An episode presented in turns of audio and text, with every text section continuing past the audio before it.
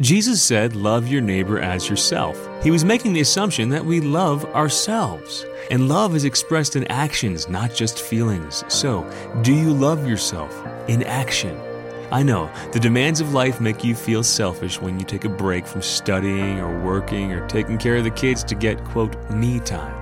But when you don't care for yourself, you're leaving your loved ones with the worst version of you tired, haggard, burnt out. And if you're a parent, what's that communicate to your kids about their dignity and worth when they learn by example that self care isn't important?